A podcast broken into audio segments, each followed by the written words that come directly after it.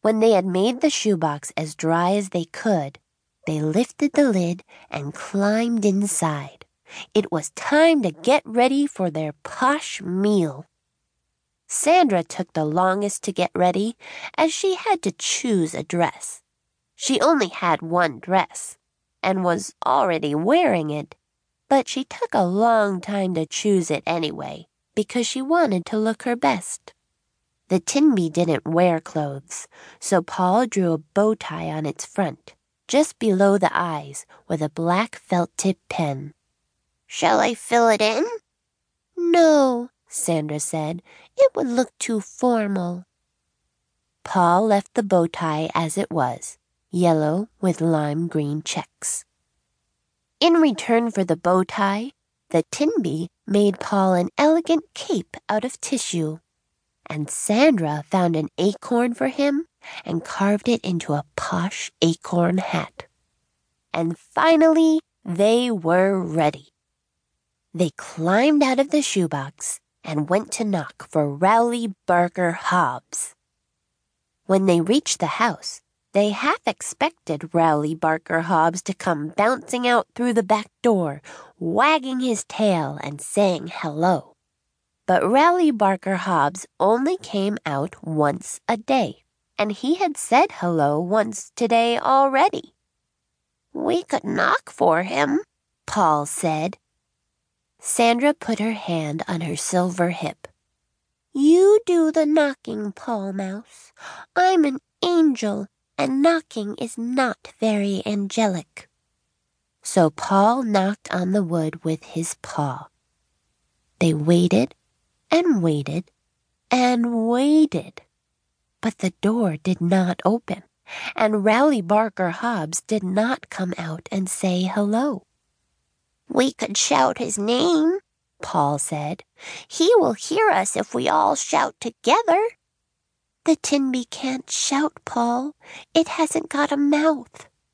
Where is the Tinby, anyway? The Tinby was doing something daring.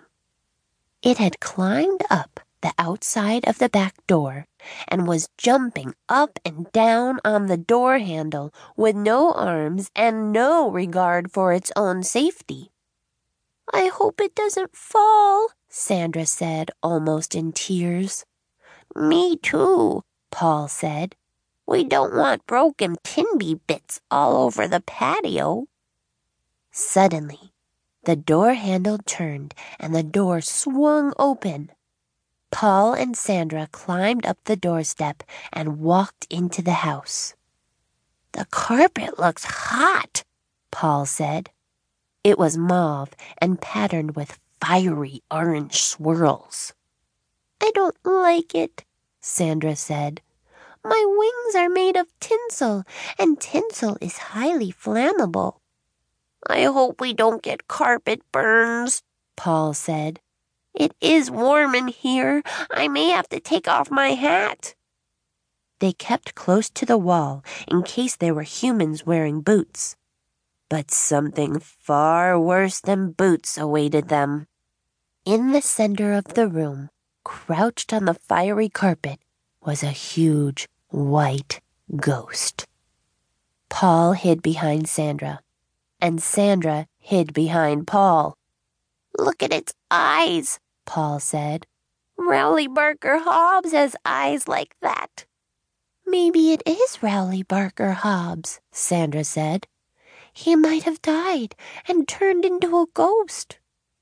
This was a horrible thought, but it was too late. The thought had been thought. Get a bit closer, Paul said, and ask it its name. Sandra took several steps forward so that she was almost close enough to smell the ghost's ghostly breath. Is your name Rowley?